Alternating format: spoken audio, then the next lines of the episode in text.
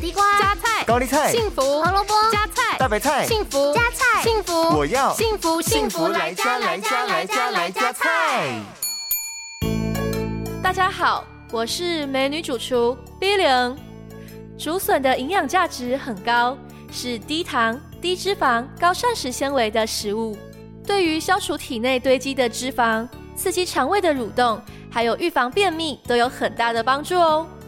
另外，竹笋含有酪氨酸的成分，它不仅是竹笋的甜味来源，更是大脑神经传导物质的重要原料，有助于减轻压力、稳定情绪、增加活力。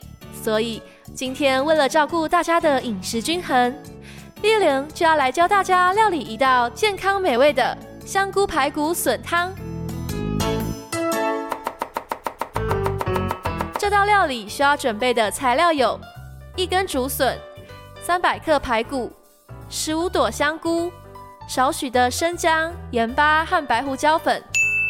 首先，我们把竹笋和生姜洗干净之后，切成片来备用。